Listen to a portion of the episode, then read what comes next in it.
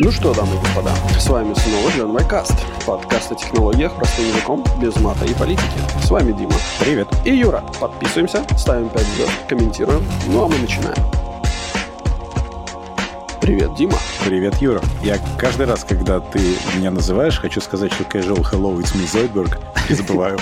Да, тут как бы надо в хронометраж укладывать. Что нового? Съездили с детьми в Венспилс, посмотрели там новый научный музей. Его только что открыли. Это примерно как музей Коперника в Варшаве, Аха, вот у нас в Балтии был. Очень прикольно. Мне вообще очень нравится в Венспилсе название самого города, да, просто потому что, ну, знаешь, вот есть Екатеринбург, который сокращают до Ебурга, Да. вот, а Венспилс сокращают до Вепилса. Ну, для русского уха В- Вепилс, ну, Вепилс, конечно.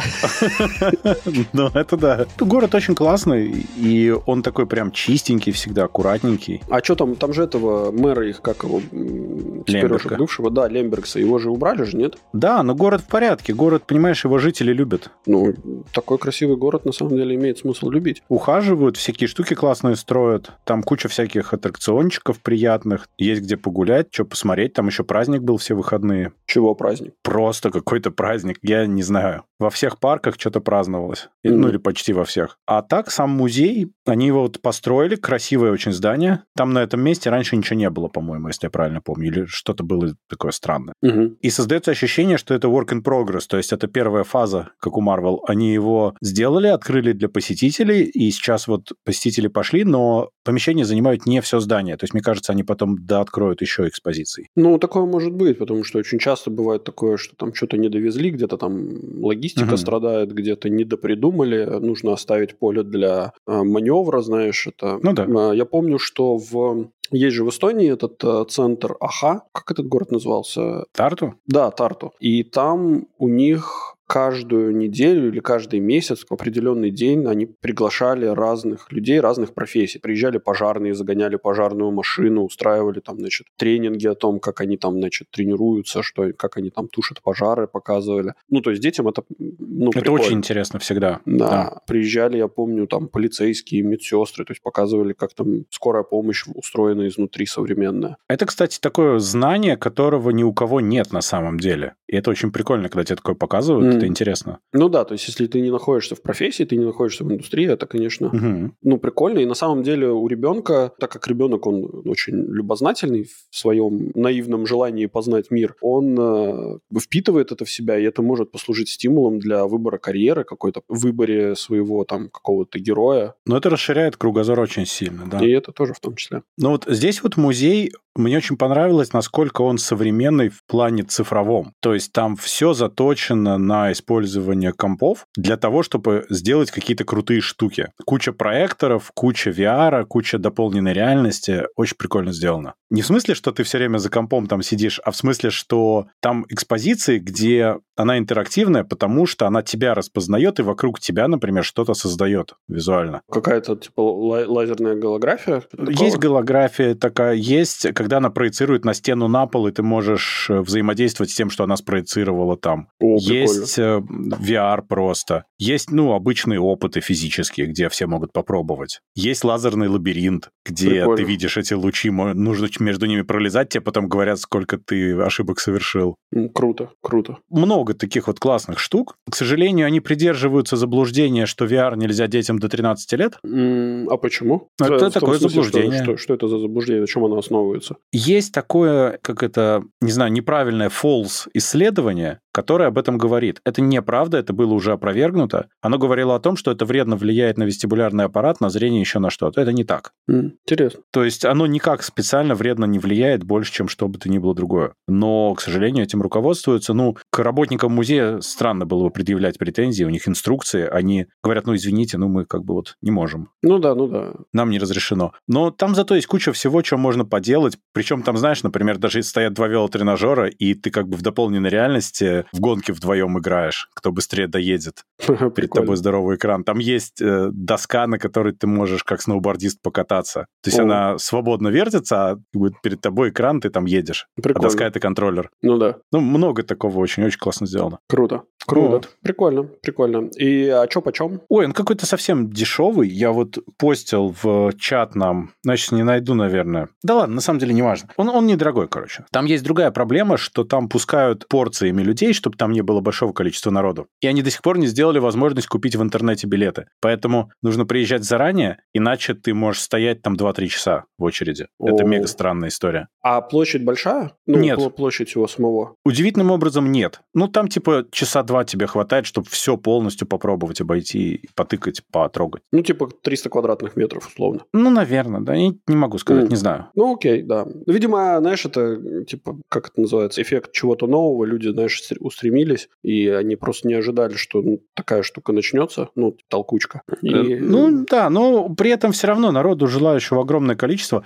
Там, кстати, есть такие поучительные всякие вещи, например, симулятор землетрясения. Ты садишься в такую как бы комнатку, там два диванчика, столик и лампа стоит, mm. а от 1 до 10 баллов ее трясет, и показывается на экране, когда такие землетрясения были и какие обычно бывают разрушения. А тебя, пока ты читаешь, трясет с такой силой, как там написано. На самом деле у нас тут Латвия же вообще не является какой-то сейсмически активной зоной, а Мальта да. технически является. Технически. Но у нас здесь сильных землетрясений нету. А они обычно, ну там, до нас докатываются какие-то толчки. И я удивился, потому что обычно я их ну, не особо ощущаю. А тут мы как-то сидели дома и тряхнуло 4,5 балла. Офигеть, ничего себе. И я прямо офигел. Ну, то есть я прям реально офигел. Я, я не ожидал, что будет такой эффект. Это было настолько странно, настолько... Ну, то есть это прям... Если ты не привык ну, к к такому у тебя реально когнитивный диссонанс, типа ты не понимаешь, что происходит. И я прямо удивился. То есть это, ну, это прям круто. Ну, в том смысле, что это не круто, конечно. Ну, не-не, я но, понимаю. Но да. Ну, не-не-не, я сейсмически активно нет. Это, это я, я такое не хочу. В таком жить неинтересно. Ну,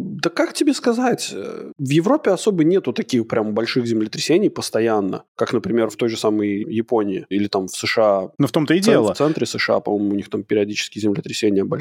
В том-то и дело, я не понимаю, как так вот люди сознательно живут в таком месте, где это опасно жить. Привыкают? Ну, да, наверное. Но ты живешь с риском того, что у тебя что-нибудь развалится или тебя убьет. Не, я понимаю, что люди живут в разных местах, где тебя может убить, но, come on, это такое себе развлечение, знаешь. Зато стимулирует, как бы каждый день живешь как последний. Ну, слушай, можно и без этого. Можно, а лучше нужно. Но, к сожалению, вообще мир опасное место, Дима. Нужно всегда быть наготове. Это ты к новости подводишь? И не только. Я тебе хочу привести пример, например, Австралии, где каждая вторая тварь хочет тебя сожрать. И люди все равно там живут и считают, что это райский остров. А ты про людей сейчас говорил? Животные там есть мирные. Там практически нет мирных животных. Особенно, ну, типа, маленьких животных. Там пауки, змеи, короче, вот это вот А, все. ну да, там всякой мрази хватает. Даже такой, на самом да. деле кенгуру это не особо, знаешь, безобидные, няшные такие попрыгунчики. Нифига, это твари, у которых когти такие, и они немножко, ну, на голову повернуты. Они, они агрессивные вполне, довольно. Они вполне да. тебя могут э, когтями своими дернуть. И мне рассказывала девочка, она ездила в Австралию, а у них же там есть э, две разновидности кенгуру. Есть вот эти большие, которые есть небольшие, ну, маленькие такие, как собачки. Ехали по дороге, вот эта маленькая там прыгала, короче, она вышла, покормила его, типа, и села в машину. Потом там своим друзьям в Сиднее рассказывала о том, как она это делала. Она приезжая, то есть она не местная. Они uh-huh. говорят, ну, ты, конечно, у тебя прям яйца. Она такая, в смысле? Ну, типа, если бы им что-то не понравилось, она бы тебя ударила, а у нее когти такие, что вполне себе могут сорную артерию перебить, и будешь ты там лежать, э, похлюпывать кровью. У нас тут, кстати, есть в Латвии зоопарки с кенгуру, ну, с маленьким, правда, но там есть другие всякие животные, про которых тоже предупреждают, что они типа миленькие, такие пушистенькие, но вы внимательно, вы там это, не делайте глупостей, потому что в лучшем случае это лама, и она в вас плюнет, и это в лучшем случае. Ну да. А так могут быть разные казусы. Да, да. Ну, животные... Потому что вот если вы этому верблюду не понравитесь, в общем, лучше не надо ему не нравиться. Ну да, да. Нет, с животными, с любыми животными нужно вести себя очень предельно осторожно. Даже, даже собаки домашние, которых ты каждый день кормишь, там расчесываешь и так далее, есть потенциальная вероятность того, что они тебя могут покусать. Ну, конечно, ну, конечно. Это же инстинкт. Ну да. А я уж не говорю про этих сумасшедших котов, которых, если разозлить, они тебя просто горло перегрызут, при том, что они весят там в 15 раз меньше, чем ты. Давай перейдем к новостям про людей с гнильцой, на самом деле. Ну ладно тебе, зачем ты так жестоко сразу с гнильцой? Я про Google. А, ну эти, эти да, эти прям... Они такие. Да, ну давай читай. Новость заключается в том, что на оккупированных Россией украинских территориях блокируют Google. Под оккупированными территориями, я понимаю, ЛНР, ДНР, Херсонскую область, Запорожскую область. Ну, в Запорожье справедливости ради там замедлили, а вот на остальных вполне себе заблокировали. Там, кроме Гугла, еще блокируют и Facebook, и Instagram, и так далее. А под Гуглом, я понимаю, гугловые сервисы, включая YouTube, и в первую очередь YouTube. Подожди, а разве это не касалось только поисковика, нет? Mm-mm, именно YouTube. А, окей. Понимаешь, потому что как товарищ Денис Пушилин, который запретил менять местами буквы в свои, первые в своем имени и фамилии, он сказал, что держись, держись, держись.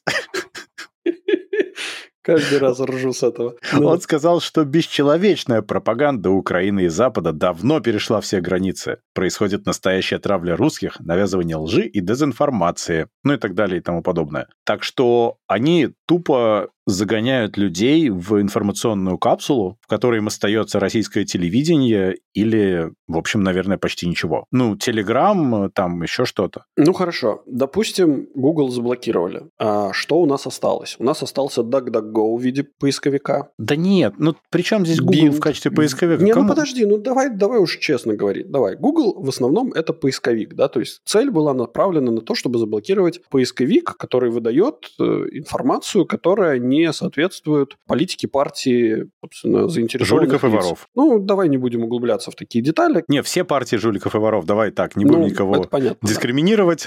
Да, вот.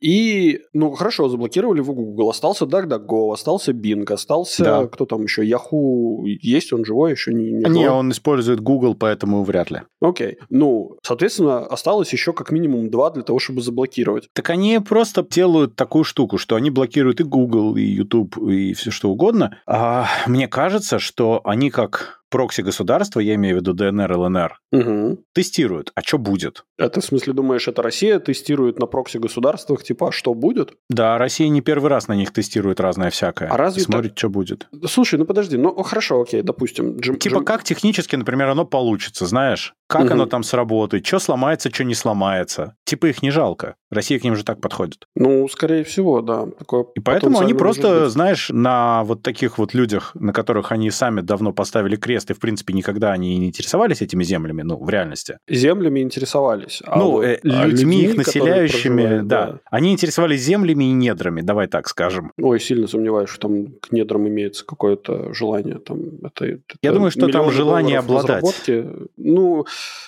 не-не, оно в принципе иррациональное, давай честно да, скажем, да, оно иррациональное. Не будем углубляться в этот типа вопрос, но... Да, э... ну я имею в виду, что любое экспансивное развитие, основанное на росте территорий в современном мире, довольно иррационально. Я так просто в целом считаю. Okay. Есть другие способы роста, значительно более продуктивные для государства. Но, возвращаясь к этому, они людей там, конечно же, никогда ни во что не ставили с самого начала войны еще в 2014 году, поэтому они на них проводят различные неприятные эксперименты. Вот это один из них, я, в общем, mm. довольно довольно сильно в этом уверен. Более того, если говорить о Херсонской области и Запорожье, ну там понятная тоже история, там оккупированная сейчас территория, и им надо закрыть доступ к информации, потому что очень много есть информации в том же Ютубе, которая прямо показывает реальность, которую Россия не хочет, чтобы там видели. Она хочет, чтобы там видели другую реальность. Но в то же самое время подавляющее большинство а, украинцев используют Telegram, в который, во-первых, а, очень сложно заблокировать, и, б, в нем в целом целом в него парсится любое видео, которое, ну, типа, можно послать любое видео. Да, а, конечно. Того, чтобы получить инфу. Конечно, ну, есть, конечно. Ну... Но так это же не панацея, но они по этому пути пошли, и это вполне себе такое понятное заявление, довольно прозрачное. Ну, то есть взгляд. это, типа, ты думаешь, росточки, да? То есть дальше будет хуже. Я думаю, что дальше точно будет хуже. Не факт, что это будут делать в России. Я в этом довольно сильно сомневаюсь. Но то, что это сделано не потому, что товарищ Пушилин или пасечник такие умные ребята, это однозначно. Ну, там, скорее всего, действительно это просто говорящая голова, там сзади текст написан как бы кем-то. А ну, их туда просто... посадили, чтобы да. они делали то, что надо. Вот ну, они да. делают. Ну, да. Им сказали сделать, они сделали. Ну, собственно, даже не они, потому что они там сообщают. Туда же ведь затащили российских провайдеров, туда затащили российское ТВ, российских сотовых операторов, поэтому, ну, как бы, come on. Причем здесь глава виртуального региона, знаешь?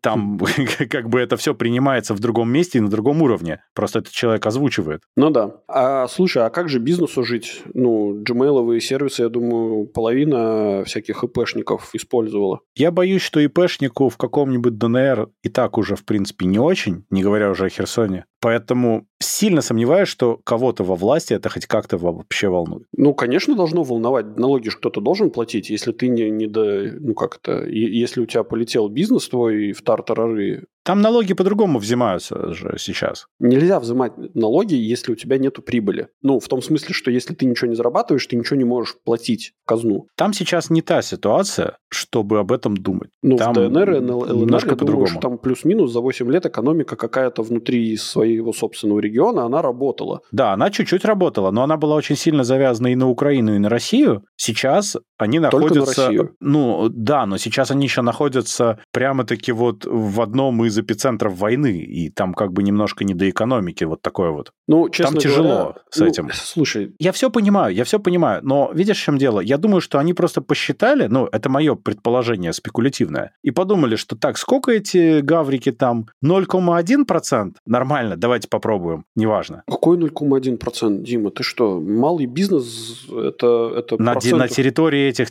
Конечно. Нет, от всего пирога, ты что? Да, конечно, больше, чем 5%. Однозначно больше, чем 5%. От России? Ты что, Нет, от России, при чем здесь Россия? Россия – это Россия. Я говорю про ДНР и конкретно ЛНР. Ну, слушай, но то, что Россия признала их независимость, это не делает их меньшей частью России, Да, но, простите, господин Пушилин и господин Пасечник должны понимать, что как бы деньги им платят и в том числе, и их вот 5% э, малого бизнеса, который у них существует. Я, кстати, сомневаюсь, что это 5%, я думаю, что это минимум там четверть, а, а ну, слушай, на самом давай деле, я скорее посмотрю. всего, процентов 45 50 минимум. Потому что большого производства на той территории, скорее всего, нету. Нет, Уже. его вывезли в Россию, ну, и да. оно закрылось. Ну, то есть люди выживают на том, что подбросили от большого брата, и то, что внутри своей страны, собственно, заработали, наторговали. Я пытаюсь понять, и там есть какие-то абсолютные цифры, но, но там нет относительных. Я не понимаю, много это или мало. Ну, ладно, оставим Неважно, этот вопрос. Но, скажем так, долгосрочное планирование бюджетов страны – это явно не вот господина Пушилина и не господина Пасечника. Я понимаю, что вы живете в таком состоянии, что для вас на год планирование – это уже далеко. Это уже долгосрочно, да? Да, это уже долгосрочно. Но вам нужно еще учиться и учиться, чтобы нормально управлять в веренном вам регионе. Да, но в реальности это, это должно бюджеты планироваться в Киеве, а не в Москве для этих регионов тоже, ты же понимаешь. Однозначно, да.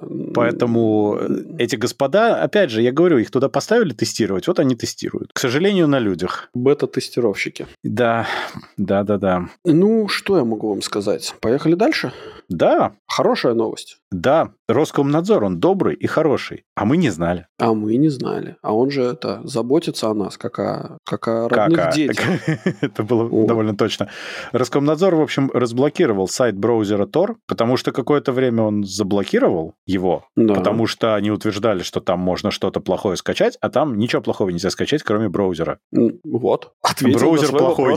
Bad браузер. Bad, bad, bad браузер. Ну, в общем, да. Но Tor Project выиграл в суде это дело, как я понимаю, еще пару месяцев назад. А, вот, решение о блокировке отменили 19 мая. Да, два месяца прошло чуть больше. Угу. И сейчас вот, наконец-то, Роскомнадзор таки разблокировал сайт браузера Tor. Почему? Для меня великая загадка. Это остается, на самом деле. Я не понимаю, по какому принципу в России иногда откручиваются гайки. Рандомно абсолютно. То ну... есть они бегают, короче, с шуруповертом и все закручивают, и тут внезапно где-то гайка берет и локально ослабевает. Это поразительно. Слушай, ну, мое такое скромное подозрение заключается в том, что ребятам позвонили в Роскомнадзор и сказали, вы что, дебилы, делаете? У нас из-за вас э, бизнес разваливается, потому что мы тут как бы занимаемся в Даркнете торговлей. А, да-да, кстати. А вы как бы мешаете людям получить доступ к этому Даркнету. И показали корочку, да, по видеосвязи? Конечно, конечно, да. То есть тут, ну, да. Э, естественно. Кстати, это слушай, это первое о корочках мнение. по видеосвязи. Извини, я пока помню. Была же эта штука, что выяснилось, что часть российских госструктур ходит в интернет без блокировок Роскомнадзора. Ты знаешь, да, эту фишку? Э, нет, Тут не недавно слышу. выяснилось. Ну что, типа, Роскомнадзор же для всех россиян должен блокировать. Да. Но выяснилось, что некоторые россияне чуть более особенные, чем другие. И для части госструктур есть отдельный выход такой красивый, как в СССР было, знаешь? Да-да-да. Когда у некоторых людей есть доступ к большему количеству всего, чем у других. И вот у них есть доступ к незаблокированному. Это очень удобно. Так это же, знаешь, это же есть э, типа иерархия. Тебе всегда нужно перед людьми своего класса чем-то хвастаться. Да. Вот. И вот то, что у тебя есть доступ э, в свободный интернет, это можно как привилегию считать. Да. А Семен Семенович, он большой человек, у него доступ к бесцензурному интернету есть. Ой, это хорошая шутка была, да? Да, он большой человек. Да. У него на флешке все скачано. Любимый фрагмент. Да. В общем, да, для меня все равно это загадка, потому что, ну, либо Роскомнадзор действует все-таки как вот этот вот бессмысленный автомат, который, знаешь, пулемет, который никто не держит. Он просто вертится и стреляет во все стороны, а периодически он попадает куда не надо было попадать. И приходят дяди и говорят, слушай, это, открути Ну да. обратно, ты попутал. Ты куда воюешь? Ты, да, ты против кого воюешь? Кто тебя финансировать-то будет?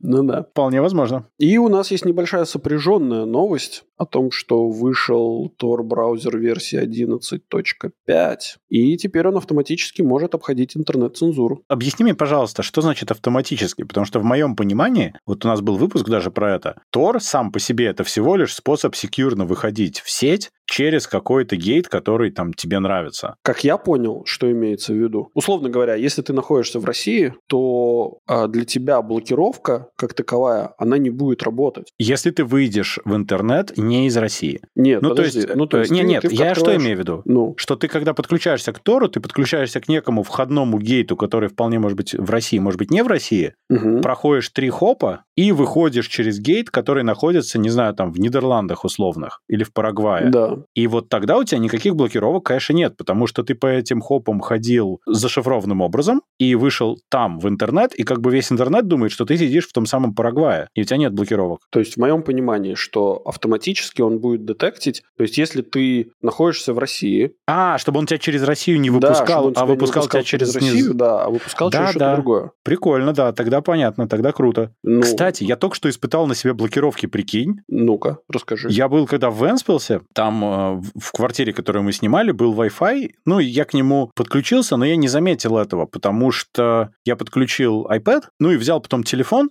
а он автоматом просто подсосал А, пароль и подключился. Да. А, Вот. Я что-то захожу, а у нас же наш подкаст зеркалится на ВКонтакте. Да. Я что-то хотел зайти посмотреть, а ведь в Латвии он запрещен, как и многие российские ресурсы. В ВКонтакте? Да, Какие гады. как и многие ресурсы российские, пропагандистские. Ну, ВКонтакт попал заодно, но там всякие вот реальные пропагандоны запрещены, Окей. которые вот не свобода информации. Тут же была интересная дискуссия как раз с э, вот с латвийскими представителями, да, там, политики, как различить. И там, ну, есть нормальные критерии, что такое свобода информации, а что такое пропаганда. И вот чисто пропаганда, она запрещена, определенного толка пропаганда. Да. ВКонтакт попал под раздачу, потому что там огромное количество вот этого всего, и они решили, видимо, так. Но там сейчас это, по-моему, оспаривается как раз, потому что всю социальную сеть глушить совершенно не за что. Я согласен. Но это оспаривается, это правовое как бы поле, и я уверен, что разберутся, потому что мы все-таки в Европе. Мгм. Но сейчас, когда заходишь, он говорит, сайт заблокирован, типа по такому-то решению, вот, значит, такие-то, такие-то причины. Причем это провайдер говорит. Я думаю, ха, интересно, думаю я. Подключаюсь к домашнему VPN, естественно, выхожу в интернет через дом после этого. Мгм. И у меня все равно не работает. Мой провайдер домашний пишет, чувак, типа, заблокировано. Воу. И я думаю, так, интересно, то есть пока меня не было, у меня резанули уже здесь. То есть они решили следовать этим указаниям. Ага. Сейчас вернулся домой, захожу, работает, и теперь меня гложет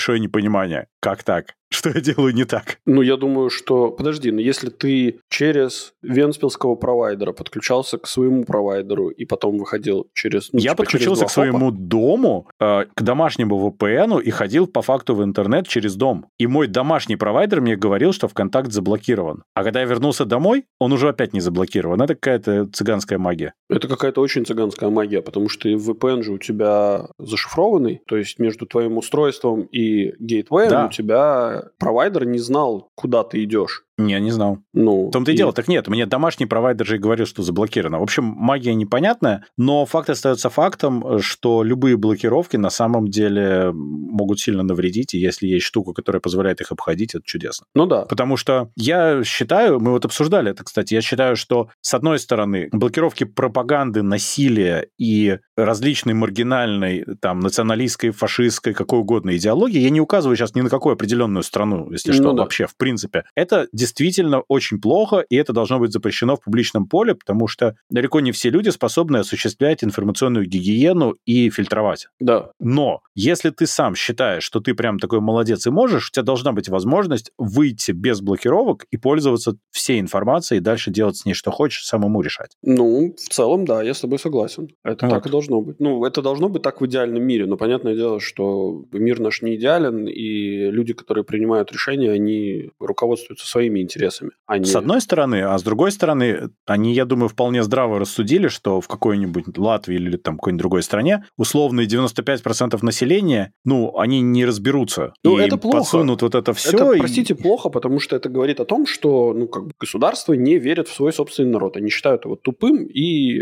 Нет, слушай, я не считаю это тупостью. Нет, Нет почему? Ну, подожди, ну, что значит, они считают, что среднестатистический, там, не знаю, латвиец условный не разберется в, как в том или ином вопросе. Чувак, ну, как бы... Ой, слушай, ну, ты, очень ты просто. Людям затащили, когда российское телевидение, они даже на оккупированных территориях, некоторые утверждают, что их бомбит Украина в Украине, понимаешь? Ну да, я согласен. Это очень быстро происходит. Есть же целая вообще психологическая теория о том, как это все работает. То есть заставить человека думать что-то, что он изначально не думал, можно, есть способы. Конечно, можно, но это работает и в другую сторону тоже. Обязательно. Ну, Во все это, стороны работает. Как бы вопрос друг ну, как бы мой вечный вопрос, а кто решает, что правда, а что неправда? Mm, тут речь не о правде. Э, тут был заблокировано и блокируется обычно все-таки то, что призывает напрямую к каким-то запретным вещам. А есть вещи, которые запрещены, например, по факту Второй мировой войны, то есть запрещен там фашизм, призывы к, там, к уничтожению других людей. Это интерпретация закона, Дима. Это интерпретация. Это правда. Ну, это правда. А кто интерпретирует? Кто решает? Что Нет, ну понятно, так, что, что не так. Понятно, что люди интерпретируют, и они могут быть сильно неправы. Я просто могу объяснить, почему это блокируется. Я бы вот так сформулировал. Ты можешь мне объяснить, почему ты считаешь это приемлемым, исходя из своего сегодняшнего мира. Да. Я тебе могу объяснить, почему это неприемлемо, исходя из моего понимания мира. И мы оба бы, правы. Но и мы при этом мы будем оба абсолютно правы. Конечно, мы оба правы. Я считаю, что ultimately блокировок существовать не должно вообще. Но для этого уровень образования эмоционального, исторического там и любого другого у людей должен быть выше, чем он есть сейчас. Как-то так вот. То есть, чтобы люди хотели и могли разбираться в том, что они потребляют. Я не утверждаю, что кто-то из нас это делает хорошо очень. Все равно мы все падки на какую-то пропаганду, любую. Конечно. Но, скажем так, какие-то откровенно ужасные вещи хорошо бы не показывать людям. Я бы вот, наверное, так сформулировал. Ну, но я понимаю, что это плохо. Это опять за тебя какой-то дядя решает. Ну да, и это плохо. Это плохо. Да. Но с другой стороны, ты можешь все равно считать, что тут есть свобода слова, она есть. Угу. Ну, ты не можешь призывать к насилию, ты не можешь призывать к уничтожению других людей, нападению на другие государства и так далее. Это запрещено всегда и везде. Но при этом ты можешь выйти на улицу и орать, что президент лох и вообще правительство придурки, ничего Нельзя, не понимают. не можешь, потому что это клевета. Нет, почему? Потому ты что можешь выйти трансф... А это неважно, ты можешь согласовать э, пикет и мирно выйти с плакатом «Все деньги разворовали, денег нет, значит, страна нищает». Ну и что? Все нормально будет. Постоишь и уйдешь. Посидеть. Нет, почему? Тебя никто не тронет. Просто, ну, не, ну ладно, ничего не будет. Это все шутки? Нет, ну, ну, это, это очень условно, дружище. Нет, кстати, клевета, ну, если ты, конечно, будешь называть конкретные фамилии конкретных политиков, они вольны на тебя подать в суд за клевету, и тогда ты должен будешь доказать, что у тебя есть, ну, как бы, какие-то доказательства, что они да, разворовали деньги. Результаты теста на IQ там. Ну, типа того, да. Это как у Илона, да? Если что, у него есть отмазка, он может иногда впадать в неадекватное состояние и просто что-то говорить. Это прекрасно, на мой взгляд. Это лучшая справка, на мой взгляд, которую ты можешь себя получить. Его еще наверняка наверняка есть про плоскостопие и НРС. Тоже да. на всякий случай. Да, да. Чуть что сразу вот. Индульгенция. Ох, ну что же. А, да, кстати, это все устанавливаем Tor-браузер и пользуемся замечательным тулом для выхода в интернет. Я, кстати, хочу обратить внимание, что желательно Tor использовать в связке с VPN. Так, если что. Ну, конечно, Если уж вы хотите лучше, безопасность. Да. Конечно, да, конечно. Вот. А теперь на этой грустно-радостной ноте мы можем идти дальше про то, что Google, казалось бы, прогнулся, а на самом деле спасает себя. Google позволит использовать разработчикам неигровых приложений в Европе сторонние способы оплаты и снизит комиссию до 12%. Это такая хитрая реакция на два вот этих правила, которые приняли в Европе, Digital Markets Act и Digital Services Act, которые обязуют к 2024 году или к 2023, я позабыл, к 2023 всякие вещи такие разрешать, типа альтернативных способов оплаты, или будут штрафовать за монополию. Ну и что сделал Google? Google сделал очень хорошо, они разрешили. Apple, кстати, тоже такое делали в определенном сегменте рынка, потому что стандартная комиссия 30%, есть пониженная 15%, они говорят 12% для неигровых приложений, а это 99% приложений, все классно, замечательно, восхитительно. Но тут за скобками остается, что деньги приносят игровые приложения, а все остальные там, в общем, постоять пришли. Ну, что могу сказать? Э, можно поаплодировать стоя юристам компании Google и бухгалтерам. На cash flow это почти не повлияет, да. зато выглядит очень полезно и правильно. Да, и в этом смысле, конечно же, да, молодцы. Э, опять же, я думаю, что это не сами догадались, а переняли, подумали и красиво перефразировали то, что делал Apple, потому что Apple это продавали немножко под другим. Но они сделали лучше и шире, на самом деле. Ну да, да. Apple продавали это немножко под другим соусом, но у них были свои как бы мотивации на эту тему. Да. А Google э, немножко провели ревизию, так сказать, редакцию и выкатили... Расширили и углубили. Да, расширили, углубили и выросли над собой. Да. Ну, молодцы, что могу сказать. Отлично, красиво вывернулись. Но с другой стороны, с другой стороны, это хорошая новость для небольших разработчиков, которые делают хороший софт для андроида. Это позволит им немножко больше зарабатывать на своем программном обеспечении. Особенно совсем маленькие, которые еле в ноль выходят. Ну да, и, соответственно, у них будет э, поле для маневра и поле для развития. Да. И это, по-моему, прекрасно. Единственное, что опять у меня, как всегда, вот эти вот сторонние системы оплаты, все равно же ты всегда больше доверяешь известным брендам. Когда тебя уводят на какой-то сайт, все вот это, у тебя начинаются вопросы. У меня обычно начинаются. Ну, ты всегда, ну, как бы, если быть э, супер последовательным, ты платишь одноразовой карточкой, и все, и дальше работает. Ну, так тоже, да, так тоже, конечно. Хотя, конечно, с виртуальными картами я столкнулся с проблемой, что не все приемники угу. не воспринимают виртуальные карты. Я не знаю, с чем это связано. Это там, ну, то есть я пользуюсь... Ну, какой-то пул номеров, я думаю, который они считают нелегитимным. Ну, может быть, да. Может. Но в целом шикарно, шикарно. Молодцы. Это да. Я сейчас буду чуть-чуть, наверное, бомбить, совсем чуть-чуть. Я говорил, что у меня задымилось. Да. да. В общем, Apple расплатится за баги в клавиатуре бабочки. Там был Class Action Suite, который будет сетлиться за 50 миллионов. И это пойдет на компенсации частично, потому что что-то там сколько? 30% пойдет юристам от этого. Ну, естественно. Как-то так было. Да. А остальные деньги пойдут теоретически жителям штатов Калифорния, Нью-Йорк, Флорида, Иллинойс, Нью-Джерси, Вашингтон или Мичиган. Если ты живешь в остальных штатах или вообще не в штатах, ты не человек, и о тебе говорить никто не будет.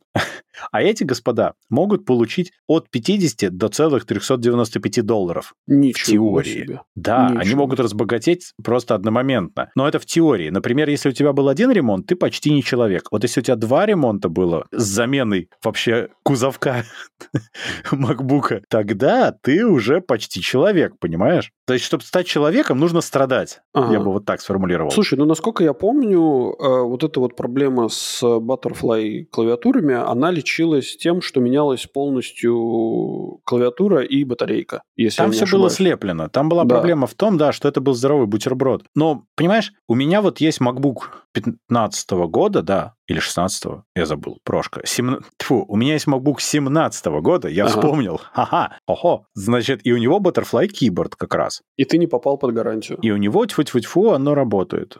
Все нормально. У меня extended гарантия на него, потому что Apple сами продлевали гарантию. Угу. Но у меня не было там, тьфу-тьфу-тьфу, никаких проблем, но я пару раз его просто продувал сжатым воздухом, там под, под углом его, типа, надо как-то повернуть, я не помню, под какой-то угол и подуть. И там все крошки выдуются и пыль. Я над ноутбуками привычки кушать не имею, но пыль попадает. Ну да все вроде работает, все нормально. Но раздражает другое. У меня, собственно, возгорелось-то про другое. Apple же все время говорили, это лучшая клавиатура, это самая лучшая, вы просто не умеете ее нажимать. Да. Вот Вот просто у вас пальцы не оттуда. Да. А потом они в какой-то момент сказали, а, вы знаете, мы вернемся к классическим ножницам, она, походу, лучше. И А. вернулись к клавиатурам без проблем в современных макбуках. А вот это Butterfly, они так и не признали вот до сего момента, вот до этого suit а, что там были проблемы. Они продлевали гарантию, говорили, ну, если вы настолько плохо нажимаете, так уж и быть, мы вам починим. Ну, так И это, вот здесь они решили расплатиться. Ну, come on, 50 лямов. Ну, это типа вообще ни о чем для них. ну, в том, да, и я как бы давно бомбил на тему вот этого post-sales сервиса у After Sales у Apple, Причем за сколько лет? С 15 года до 20 вы 5 лет людям втюхивали, что это 22-го, офигенская чувак. клавиатура. Нет, ну подожди, а, сейчас нет, в они смысле, уже... втюхивали, что это офигенская поменяли. клавиатура, но так Да, или да. иначе, да, то есть люди, которые пострадали в 2015 году, возможно, получат 50 долларов, типа, в 2022 году. Ну, Которые, кстати, уже не те 50 да, долларов, которые, прямо скажем. во-первых, не те 50 долларов, во-вторых, тут как бы инфляция, сколько, 7% что-то в США. А, кстати, еще прикол. Надо не забывать о том, что первым пострадавшим, там, первый год или полгода что-то, они за свои деньги ремонтировали. Да. И только потом Apple сказали, ой, ну вы знаете, да, это, пожалуй, гарантийный случай. Да, да. Ну, то есть, это, это на самом деле у меня Apple вызывает именно вот такое отвращение именно от своих... Легкое это- полыхание. Да, от, от, от их отношения к своим клиентам. К людям, которые, знаешь, преданные вот такие Apple-воды, которые там, знаешь, готовы в палатках жить, чтобы получить там самый первый телефон, э, который выйдет вот буквально там через 5 дней. Я буду 5 И дней жить в палатке. при- за премиум цену, по Да. сути, все продукты, все. То есть они составляют вот эту когорту людей, которые самые-самые преданные, самые главные фанаты, о которых Мгм. вы должны заботиться больше вообще, чем о всех остальных, но при этом на них гадят больше, чем на всех остальных. И тут срабатывает вот этот вот, наверное, старая русская поговорка, да, бьет, значит, любит. Да, ну, это чуваки, печально. вы серьезно? Как бы, ну, я не знаю. Слушай, ну смотри, у меня, в принципе, же довольно много техники Apple, как ты знаешь. Да. Я пользуюсь телефоном, там, планшетом. Вот MacBook сейчас я поменял на другой нотик, но MacBook все равно хороший, он мне все равно нравится. Вот у жены телефон, там, планшет, все. То есть мы, в принципе, активно пользуемся. Мгм. Телефоны мы покупаем не так часто, но в момент выхода. Ну, в год выхода, назовем это так. Нет, нет, вот прям я 12 купил... Нет, я, я 10S не помню, когда я купил. 12 я купил Через вот как только он месяца. появился в продаже. Как он... Нет, вот, как, вот Ну первый да. день продаж у нас А, здесь. да-да-да-да-да. 13 мы купили в Вене в первый день или во второй день продаж. Мгм. Один из нескольких штук там, который был в Apple Store вообще. Мгм. То есть мы как бы лояльные пользователи, как я понимаю, по классификации. Мы не стояли очередь, но вот у нас подошел вот upgrade cycle, типа года три, да, и вот мы сходили, купили, типа, сразу новый. Старый продать, ну, за нормальные какие-то деньги еще можно. Но быть те самые лояльные пользователи. То есть, в принципе, мы ходим под угрозой, что Apple на нас нагадит. Ну да, в какой-то момент обязательно. Да, не, я же не спорю. Пловая продукция, она плюс-минус. Но она а, надежная, капец. надежная, Если она да. работает, она работает просто Да. жестко прям годами. Но если у тебя начинаются какие-то проблемы, будь готов к тому, что тебя за человека особо считать не будут. Тебе скажут, что у тебя пальцы не из того места растут, и ты не так нажимаешь. Тебе скажут, что ты э, ладони у тебя неправильные, и ты не так держишь телефон. Э, У да. скажут, что у тебя не, не полоски на экране, короче, это у тебя очки запотели.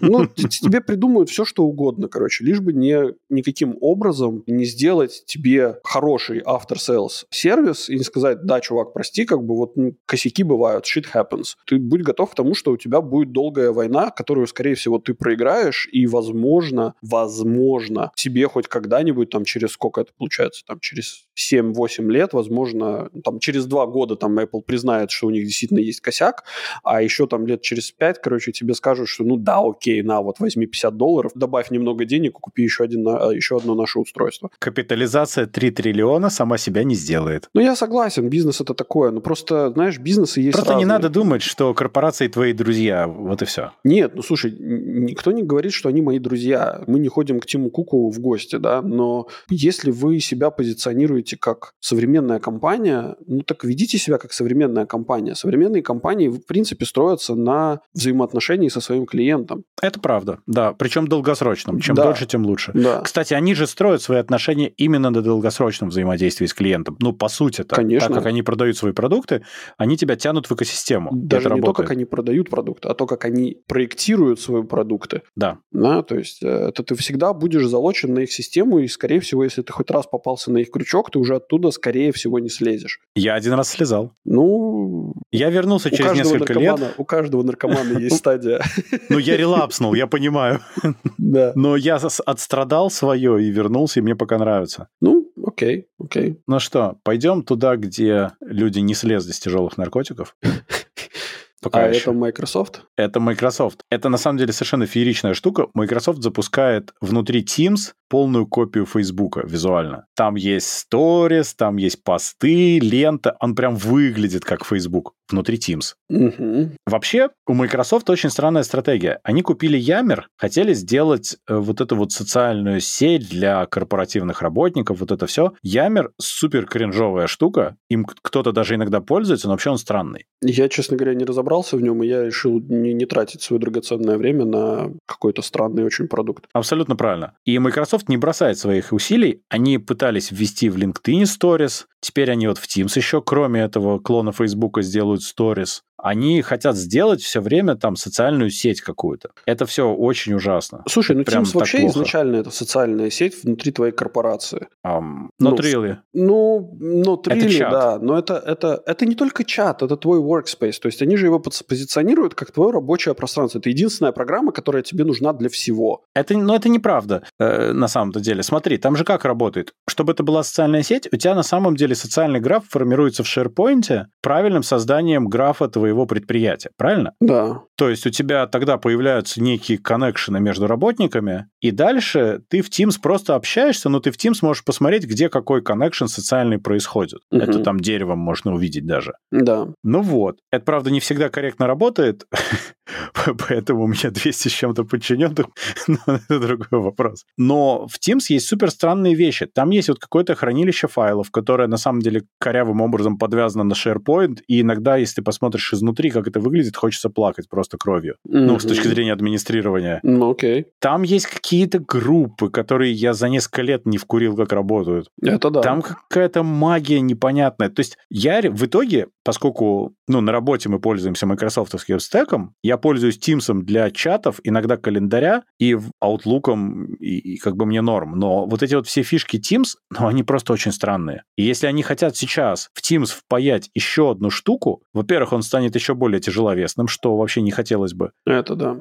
А во-вторых, есть одна вот у меня главная проблема. А зачем на работе социальная сеть? Зачем тебе аналог Твиттера под названием Ямер на работе? Зачем тебе Facebook? Ну, кто в здравом уме будет для коллег постить бложики вот и вот всякие вот фотографии? Ну, это же идиотизм. Ты на работу работать пришел, а не вот эта вот вся фигня. Что за дела вообще? Слушай, ну, во-первых, как мне кажется, все зависит от твоей корпорации. Ну, насколько она огромная. То есть, если она, например, какая-нибудь прям какой-нибудь гигант страшный. Ну, слушай, несколько тысяч человек у меня не, срез. Не, не. А, имеется в виду, что это корпорация международная, и у тебя есть много разных офисов, которые занимаются... Все еще раз... попадает под определение. Ну да. Ну, суть заключается в том, что у тебя, чтобы поддерживать коннекшн со своими коллегами из другой страны, угу. ты же не будешь в групповом чате, короче, писать, ребята, мы запилили вот такую классную штуку, смотрите. Не, почему? Ты Там будешь... есть группы, в которых ты можешь написать, но в целом это делается рассылками, а вообще цивилизованные люди просто могут слетать в соседнюю страну и потрындеть. Во время ковида? Ну-ну. Come on, ну слушай, во время ковида ты мог более-менее поехать, сейчас ты можешь абсолютно свободно Не, ну, это смотри. Я, я тебе условно говорю, да, то есть у тебя есть отдел маркетинга, которому нужно раскатать анонс на то, что вот наша компания, вот типа это месяц э, да. гей-прайда, да, то есть мы теперь все да. ходим радужно красивые. Ты раскатываешь это все просто не в группе, там, не рассылку делаешь на много тысяч э, имейлов, а ты делаешь просто публикацию в Yammer е или в, что это у них там Ямер, ну, слушай, ну а зачем? Ну, в смысле, это неудобно. Я еще раз, понимаешь, в чем дело? Пытаюсь объяснить свой поинт, что да, с точки зрения маркетинга и вот этих вот людей, которые работают в этом отделе, это круто. Ну, в смысле, они могут показать отчет, как они все классно запостили. С точки зрения обычного человека, который там работает, неважно, в каком месте иерархии ты находишься, высоко или низко, да, я был в разных точках, но я могу сказать, что... Эх, Это мешает, потому что ты на работе все-таки пришел не социальные вот эти вот графы создавать в какой-то софтине и не бложики постить, а все-таки дело делать какое-то. Дима, Дима, Дима, ты немножко не понимаешь, на мой взгляд, ты немножко не понимаешь, как, чего реально хочет от тебя компания. Ингейджмента и уважения ее ценностей и полного погружения в ее жизнь. Конечно, ты как бы... Я прекрасно это понимаю, это все компании декларируют. Ты на работе проводишь 8 часов времени. Ты да. должен быть потенциально... Я должен жить этим, жить да. этим, да. Ты должен гореть проектами, ты должен э, развиваться, и ты должен... И постить не в этот э, ваш твиттер, да, да, который Маск топит, а вот в православный Ямер, который внутри конечно, твоей компании. Конечно, конечно. Не, ну окей. При этом, при этом ты будешь, у, у тебя в твоем этом самом timesheets, да, как это сказать, отчете по э, твоим часам. Временные проблемы. Хороший перевод, да. Э, в твоем этом самом листе, в котором ты расписываешь, сколько ты потратил времени на работу, сколько ты потратил времени там на что-то еще и так далее, да, а у тебя все равно будет э, высвечиваться, что ты посидел в Тимсе и типа... У меня было одно рабочее место, где мне нужно было такое расписывать, или оно там фиксировалось. Я с него очень быстро уволился, потому что в гробу я видал такие рабочие места. А в некоторых местах это необходимо, потому что если... Я умею менеджить свое время. Если вам не нравится Дело мой не... перформанс, не, мы не, можем это обсудить. Не-не-не, чувак, дело, дело в другом. А, например, у тебя есть э, проект, за который клиент платит деньги. Это не так все равно будет работать. Ты, ты для считаешь... компании, которая рассчитывает бюджет для будущих проектов, она должна не, нет, я работал знать, в этом. ты делаешь. Я пытался так делать, это плохо срабатывало. Там чуть-чуть по-другому все-таки время. То есть люди чувствуют жуткое давление, когда так нужно делать, это не очень хорошо. Там можно по-другому трекать. По результатам слэш время так лучше работает. Ну, результат слэш время, это означает, что ты как бы должен... Нет, ну, окей. Я Но не ты не трекаешь, том, где должен... они это делают, понимаешь?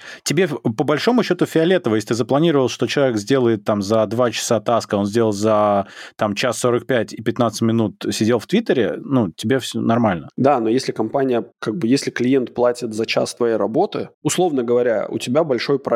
А, в этом смысле? Да, клиент платит за час работы инженера или за час работы чего-то. Тебе нужно тогда да, тогда, конечно. ему отчет. Тогда ну, да, есть... тогда это трекается. Ну. Но это отдельный тип работы, когда есть люди, которые напрямую сервисят клиента, которые Да. по часовую оплату, но тогда это делается в обратную сторону, ведь сначала согласуется statement of work, где говорят, э, столько часов мы будем делать это, столько часов это, ля-ля-ля-ля-ля. Это все подписывается, смета подписывается, а потом люди приходят и работают. И потом происходит синхронизация того, сколько они работали, с тем, как было написано в statement of work. Ну, это в разных компаниях это делается по-разному, но основной принцип ты правильно передал. Ну, а как ты иначе бюджет соединишь в правду? Ну, как бы я не вижу иначе другого способа. Я не знаю, я, я в это никогда не был вовлечен, я просто знаю, что такие случаи есть. Не, ну я просто говорю, что если тебе не дадут смету заранее, ты никогда не можешь подтвердить, потому что, а как ты узнаешь, что тебе подписывать, какую сумму-то?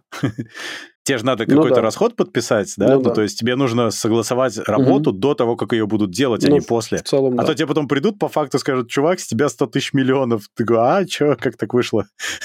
Ну, в целом, да, в целом, конечно. Ну вот. А ты можешь поставить подпись, потому что ты отвечаешь за бюджет и можешь его распределять. Ну вот, хотелось бы знать, за что подписываемся-то. Ну да, ну да, логично. Окей. Пойдем за других, которые подписываются. Окей, Нет? да. Нет? Нет, давай, давай, Давай. ладно, давай, пошли, пошли, пошли. Тут Тесла продала во втором квартале 75% своих биткоинов на сумму 936 миллионов долларов. И вот у меня есть вопросы, э, на самом деле. Потому что на курс биткоина это как-то вообще не повлияло. Он уже, видимо, там болтается, где это не важно. А зачем Тесле это было надо? Вот что я не пойму. Сидели бы они с этим битком и сидели, еще несколько лет бы посидели. У них что, дела плохо, что ли, идут? Да нет, вроде. У них выручка нормальная, прибыль на акцию повышается. Что не так? Слушай, хороший вопрос, я не знаю. Ну, то есть у меня нету ответа. Я думаю, что просто, может, у них ранен кост какие-то, ну, намечаются. Типа им нужно было добавить? Ну, типа, да. Потому что, понимаешь, они покупали задорого, продали почти на ярд, но задешево каждый отдельный биткоин. При этом за тот же квартал у них выручка была почти 17 ярдов. Зачем им это было? Я не вижу, вообще не понимаю. Это очень странная история. Ну, может быть, э, не знаю, Илон потерял веру в биткоин. Ну да. Ну да.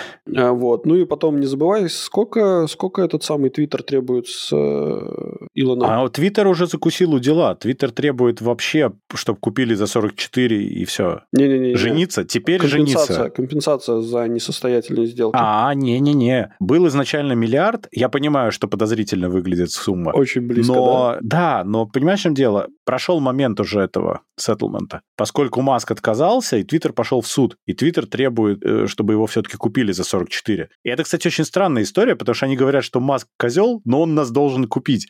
Как они себе представляют взаимоотношения потом с ним, я не очень хорошо представляю. Слышь, козел. Типа, мы тебя не любим, но купи нас. Слышь, козел.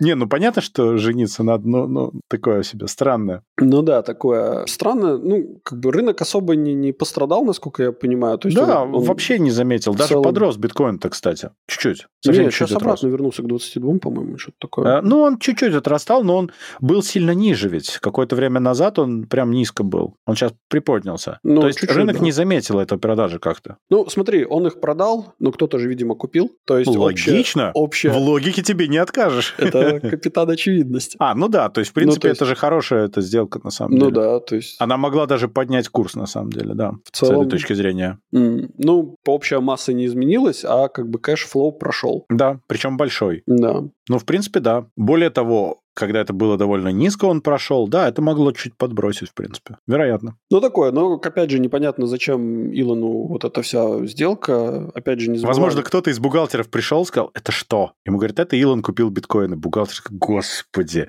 господи, выкиньте нафиг и больше не пускайте его к компьютеру. А вообще есть такое подозрение, что это не, типа, не дно биткоина, и он еще немного просядет, я думаю, что просядет, ну, я думаю. Опять же, я, у меня своих каких-то умозаключений нету, я ретранслирую тех людей, которые углубленно занимаются торговлей на криптобиржах, Мгм. и бытует мнение, что, в принципе, биткоин может сходить и до 12 тысяч. Было бы классно, кстати. Ну, было Я бы его там классно- с распростертыми объятиями встречу, а да, потом подожду. дружище, но ты понимаешь, да, что для Илона Маска как бы вот эта вот вероятность того, что он сходит до 12, он как бы недополучит несколько сотен миллионов, если бы Так это не сделал. страшно. Ну, сходит, но ведь он вернется. Это Нет, нормально. Подожди, это еще не... Ну, как бы...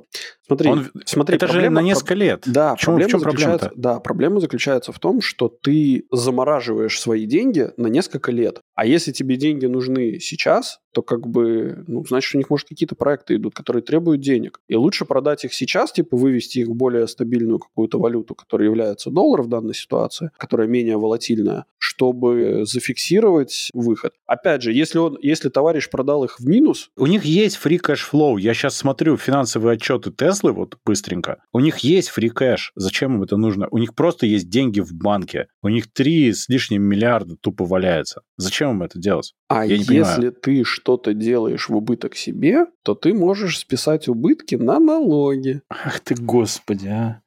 Опять мы там. Не, ну я, я, конечно, думаю, что вряд ли это, но... Вряд ли, Но но, я к тому, что я бы понял, знаешь, компании, у которых ну, какой-то shortage по деньгам образовался, и нужно там затыкать, но у них нет такой проблемы, у них денег хватает. Это как Apple бы сейчас пошли и что-нибудь бы продали, при том, что они могут небольшую страну купить за деньги, которые у них в банке лежат. Здесь та же самая ситуация, у них все в порядке по деньгам вообще. Ну вот вообще непонятно, да, то есть мы же можем судить о вот этом вот cash flow по каким-то отчетам, которые ежеквартальные. Но это официальный отчет. Но мы не знаем, как на самом деле, это правда. То есть мы не знаем, что за этим прячется, и, может быть, они знают, что в разрезе там двух лет они видят проблему, им надо что-то поменять. Ну да. И они это просто делают таким способом. Ну да, да. А мы просто ее не видим, потому что они светят в отчете только то, что они должны светить И то, что они хотят светить. М, А чего-то Да. они, то, что светить не надо, они не светят. Это правда, это правда. Окей. Ну давайте посмотрим, что у нас дальше. А у нас есть TikTok, который стал внезапно самым быстрорастущим источником новостей в Великобритании и вошел в топ-6 сервисов, откуда молодые пользователи узнают про новости. Мгм. Это все равно как бы не самый большой в абсолютном значении, но он быстрорастущий, то есть 7% по сравнению с 1% в 2020 году. Ну, чисто для сравнения, 32% это Facebook, 17% Twitter, 16% Instagram, но новости в ТикТоке. Вот что меня смущает. Ну, самые трендовые танцы. Ну, смотри, ведь что значит новости, да? Тебе нужно или посмотреть ролик в данном случае, да, или прочитать какой-то дайджест новостей, что Facebook, вот Twitter в особенности, Instagram, Telegram, кстати, вот, ну, в Великобритании не очень популярен Telegram просто, но ты там быстро скроллишь и читаешь, а в ТикТоке, как я сказал, нужно посмотреть ролик с новостями. Это очень странная история. И это меня наводит на мысль, что люди, молодые потребители новостей, не хотят читать. Это ложится в нашу старую вот предыдущую новость о том, что, в принципе, ТикТок обогнал YouTube, у людей клиповое мышление, плюс явное нежелание читать, как мы здесь видим. Ну да. Это печально. Ну, Ну как так-то? Ну, это, это так не должно быть. ну не должно быть э, в твоем мире. Это неэффективно даже, Да, в конечно, конце это концов. неэффективно. Ну, что поделаешь. Так быстрее, ну, для них так быстрее, для них так более, как это, entertaining. Развлекательно. Развлекательно, да. Ну и потом, если ТикТок, он достаточно... Это же живая фигня, да? То есть ты же, когда Да. ленту листаешь, она же тебя постоянно меняет что-то, и она тебя подбрасывает разные какие-то ролики. Причем я до сих пор не раскусил, как работает этот алгоритм. Мне нужно куда вообще... Ну, то есть если мне ролик понравился, что мне нужно делать? Мне нужно От того, сколько ты как смотришь, нет, от того, сколько там времени ты энгейджишься, он понимает, там, что тебе как нравилось, не нравилось. Я не понимаю, как Нет, ты просто посмотрел или быстро пролистал дальше. Так Там я же не знаю, влияет. там как бы ролик 15 секунд. Если я, ну как, как я, ну то есть мне нужно как минимум половину этого ролика посмотреть, чтобы понять, что мне нравится или Ты не просто нравится. старый, ты не шаришь. Да, конечно, я не шарю, но мне просто интересно понять. Ну то есть если бы у них было там, например, как, как в Тиндере, да, то есть ты свайпнул влево, не понравилось, свайпнул вправо, понравилось. Я женат, и мне нельзя в бельдяшке. Я не понимаю, да, но я, тебя, как, я же тоже женат, и мне тоже нельзя в бельдяшке, но при этом я как бы помню Но Тиндер еще- есть. Я помню те времена, когда я еще пользовался этим, и был этот самый, так сказать... Было время, было время, да. Experience. Нет, ну смотри, я тут, пока ты говорил, я понял, в чем ловушка. Знаешь, это классическая it's a trap. Ведь э, TikTok, он что делает? Он тебе подсказывает следующие рекомендации, исходя из того, что ты смотрел и что тебе понравилось до этого. И он это делает, как ты правильно сказал, не совсем понятным методом, но хорошо. Да, Это означает, что если ты читаешь новости, то ты будешь попадать в rabbit hole определенного вида новостей. конечно, да. Если ты смотришь, и ты так получилось, что тебе зашла какая-то новость определенной направленности, не знаю, идеологически окрашенная или даже просто неправдивая, то потом ты их будешь получать больше и больше просто потому, что ты в нее заингейджился. Это же ужас какой-то. Следующий на блок. В ЛНР, ТикТок. Ну, ТикТок уже сам ушел из России, то есть, знаешь, как бы ТикТок превентивно вышел из этого всего. Так что не, и запретил грузить ролики. Они что-то предвидели. Да, но с другой стороны, я, например, ну вот сколько я пользовался ТикТоком, это достаточно немного времени, но при этом у меня, ну то есть я периодически левым глазом могу заглянуть в телефон жены, когда, ну знаешь вместе сидим, она скроллит ленту, я могу как бы поглядывать. Да. Я ни разу там не видел каких-то новостей. Нет, там есть люди, которые постят э, новости, это понятно. А что они, как они это делают? Они его рассказывают, эти новости? Типа, а, ребята, прикиньте, новый челлендж от, от э, Соединенных Штатов Америки, короче. Подари 20 хаймарсов и выиграй жвачку. Ну, типа того, да. Э, Нет, ну, э, слушай, нет, это не так работает. Смотри, вот я, например, потребляю это все-таки или в печатном виде, ну, предпочитаю в печатном виде, это намного быстрее происходит. То есть ты смотришь, открываешь какой-нибудь Таймс, распечатываешь на бумагу, а потом идешь читать? Я распечатываю Телеграм, Оу. причем автоматически, он сам печатается, и да, я вот стою и утром и читаю. принтере. Как он струйный? Да, Мат- матричном. матричном Да, принтере. и утром, значит, завариваю кофе и читаю, значит, свежую прессу. А, Ну, практически. Но также я потребляю это и на Ютубе в виде довольно крупноформатных вещей, там большие какие-то обсуждения, там, не знаю, интервью, еще что-то. Мгм. Но это такой формат, знаешь, который 50 минут, я, понятно, слушаю там на большой скорости, но все же. А здесь они делают просто нарезки. Нарезка каких-то новостных сюжетов, нарезка там фраз из каких-то обсуждений и так далее. И тебе выдается такая краткая штука, которая вовсе не всегда сестра таланта, между прочим. Ни разу не видел, надо будет как-то поискать, что ли, попробовать. Может, пойдет. Значит, потом пройдет две недели, и ты будешь топить за что-нибудь такое, потому что он тебе все рассказал, почему Земля плоская. Юрий Антонов, привет тебе. Ой, слушай. Ах, да. Я, кстати, думаю, почему у Рогозина это с запусками плохо получалось, и вообще, ну, потому что Земля как раз плоская, а он-то велся на все эти буржуйские вбросы, что она круглая, и все считал неправильно. Дим. А, подожди, так Россия промахивается. Ты... Россия же почему в, в мирные города попадает? Потому что они баллистическую кривую неправильно считают. Земля-то плоская на самом деле. Смотри, мы неправильно понимаем термин «плоская земля». земля... А как можно еще его понимать? А, ну, как бы круглый – это же не, не шарообразный. Ага. Ну, а, а, а как? Ну, смотри, есть круг, который ага. в двумерном пространстве. Так. А есть шар, который в трехмерном пространстве. Да. Так Пока вот, понимаю. Земля, если мы говорим, что Земля плоская, то она еще и круглая при этом. Да, но она продолжает быть круглой. То есть, если мы возьмем и по экватору, ну, то есть в самом краю, короче, где вот Земля закругляется, да, и там дальше пустота и эти самые черепахи со слонами. Ой, я тут в горы ездил, там так закругляется вообще. Ну вот, там она круглая, то есть там вот там надо в том месте, в том месте надо запускать. А, а космодром Восточный где находится? В середине практически. Вот я об этом и говорю. И, пусковые их установки ракет тоже стоят не там, понимаешь? Они не так кривую рассчитывают да, просто. Да, да. Все понятно. Кривая глаза генерал этого самого сержанта, который наводчик. Ну, в общем. Да-да-да. Все это шутки шутками, конечно, ни хрена не смешно, но хотя бы какое-то какое-то какое-то развлечение. Давай пойдем в издевательство над людьми снова. От Роскомнадзора мы далеко ушли, можем обратно в издевательство идти. Угу. Американский стартап впервые имплантировал человеку нейрокомпьютерный интерфейс. Целью операции было вернуть парализованному пациенту возможность управлять электронными устройствами и коммуницировать с внешним миром. И у них, похоже, получилось, по их словам. Компания Синхрон, я о ней никогда не слышал. У меня, конечно же, вопрос. Во-первых, если человек, которому они это вживляли, не может никаким образом коммуницировать с внешним миром, как они узнали, что он этого хочет? Вот. Может а быть, сейчас он... он им расскажет, что он на самом деле хочет. Первые слова, которые он написал в своем имейле, отключите нахрен, мне было так хорошо. Было тихо и спокойно. Да. Это, слушай, это было в South Park е, да, когда Кенни впал в кому, его показывали по телеку, собирали деньги и в конце концов обнаружили его записку, завещание, в которой он написал «Все, о чем я прошу, не показывайте меня по телеку в вегетативном состоянии».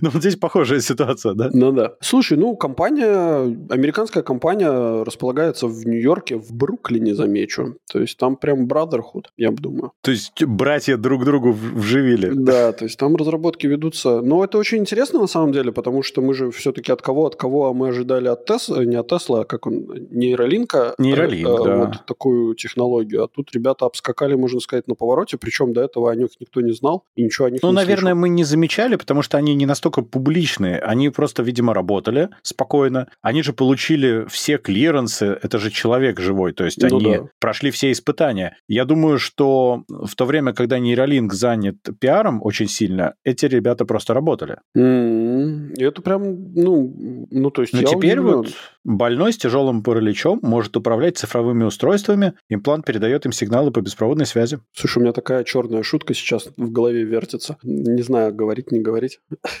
Я не знаю, смотря какая. Ну, У меня он может нет управлять этими самыми устройствами, то есть он может, наверное, там, не знаю, каким-то образом сказать кофеварке, сделать ему кофе. А как Может. он его выпьет? У него есть робот-спот, которому он может сказать «принеси и налей в меня». Это да, но, ну, но на Ой, самом я тут деле... видел робота-спот, к которому был приделан э, автомат, которым он стрелял. Это было жестко. В кого стрелял? Но робота-спот отбрасывала отдачи, и с другой стороны, это было потешно. Да, слушай, надо посмотреть будет. Скинешь этот ролик? Э, Я попробую найти, да. Да, восстание машин скоро, скоро будет, скоро мы ждем. Управляемые людьми с нейролинком или вот этими имплантами. Ой, так, что бы нам еще сказать? В оправдание дискредитации.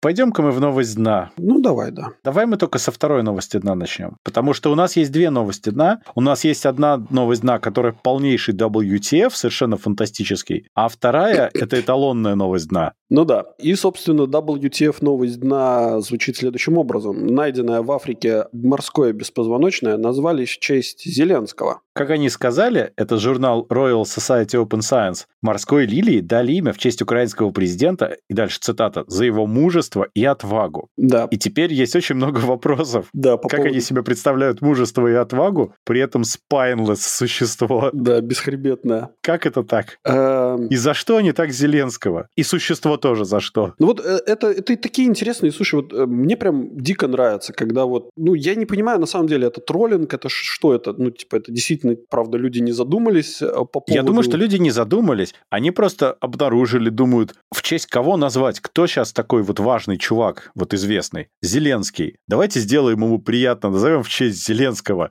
Знаешь, в честь кого-то планету называют, а в честь него, значит, вот это вот. Они думали, чуваку приятно будет. А газета «Известия» проакцентировала это все на, собственно, на том, что это беспозвоночное, типа намекая на то, что... Ну, типа того, да. Но я не думаю, что у них был какой-то злой умысел в этом. Это просто какая-то такая наивная глупость в этой ситуации произошла. Ну да. Интересно, как отреагировал на это Владимир Володимир Зеленский? Александрович? Александрович? Александрович, да. Слушай, я не знаю, но он, по идее, должен быть человеком с чувством юмора. Что-то мне подсказывает. Ты знаешь, 100-150 дней могут очень сильно поменять чувство юмора у человека. А, да. Тут была, кстати, очень грустная фотография еще там на второй месяц войны. Зеленский накануне войны и Зеленский сейчас. да. Такое ощущение, что 15 лет прошло, и, короче, страшно, конечно, что с человеком происходит. Ну да, да. Но, тем не менее, чувство юмора, мне кажется, у него все-таки присутствует. Чувство юмора — это ведь такая штука, она всегда есть, вопрос только в его мрачности. Ну да, ну да. Но ирония как бы засчитана, да, мне кажется, ироничненько. Ох, ну что же. У нас есть эталонная новость «Знай», ради которой мы затевали рубрику «Новость дна», и наконец-то она случилась. Собственно, новость дна звучит следующим образом. После ухода западных компаний в России начались проблемы с углублением дна.